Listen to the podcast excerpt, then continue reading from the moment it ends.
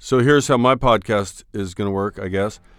I'll come down to the studio in Hartford and try to figure out how to log in to something on Chrome. You can't get it on Safari, and I have to do the Control C and then Control V. Apparently, that's that's about the highest level of technology I ever want to deal with.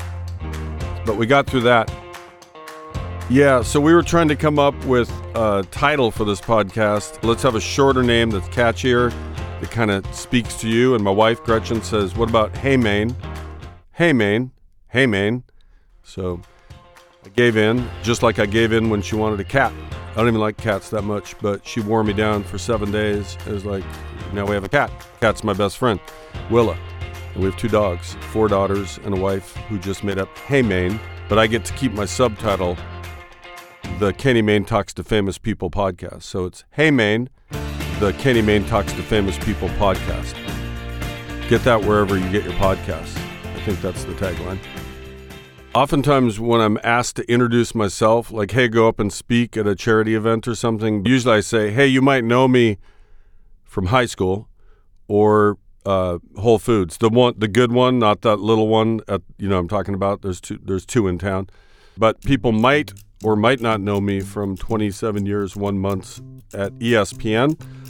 I got there in 94. I did the Sports Smash. It was Stuart Scott, Bill Pidto, Deb Kaufman, but then Keith Olbermann went back to Dan Patrick. Stuart moved up to sit next to Suzy Kolber. They needed one more guy. That was me. That was after like four years of freelancing and begging. And then I lasted 27 years, and then I left May of 2021. And uh, Audacy said, Hey, you should do a podcast. I said, Oh, I'll be the 40 millionth person to do a pod. Like anybody who's not doing a podcast is being interviewed by somebody who has one. Uh, but apparently it's still a thriving thing. So they beat me down just like my wife did to get a cat. My old job on TV, it seemed like a long interview was four minutes. Like, whoa, we really blew it out there. We're to have to cut the Predators highlight because that one extra question.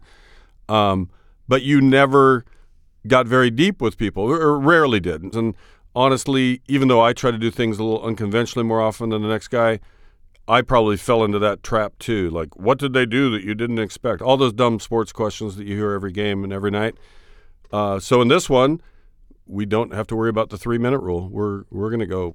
I don't know what's our rule. Maybe sixty minutes.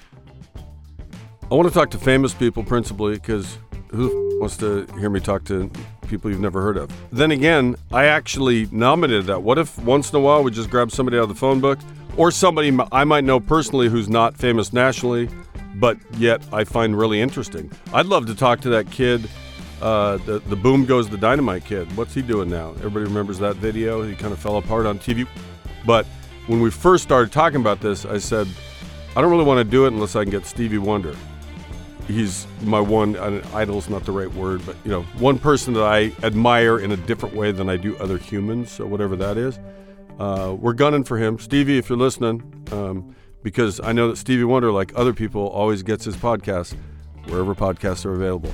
Audacy was big on, hey, make sure to end it with tell people to get it wherever they're. Well, how the f- would you get a podcast if it weren't in a place where it's available, right?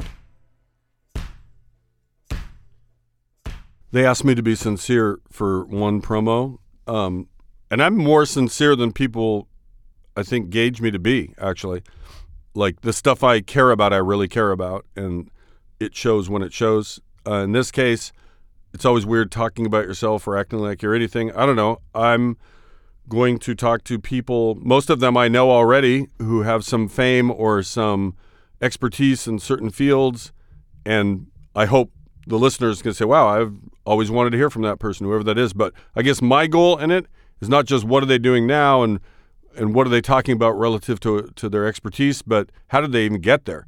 Like I love talking. What were you like in fifth grade? What were you like in third grade? Like how did you become the person that we know now um, from a distant view? Because I don't think people change a hell lot from kindergarten on. Whatever you were back then is pretty much what you are now. You just have a house and bills. Uh, you can hear more of this type of stuff wherever you get your podcasts. That's why the show's called Hey Mayne, the Kenny Mayne Talks to Famous People podcast. Get it wherever you get your podcasts, which you already know, but they made a big deal of ending every promo with that. So there, I did it.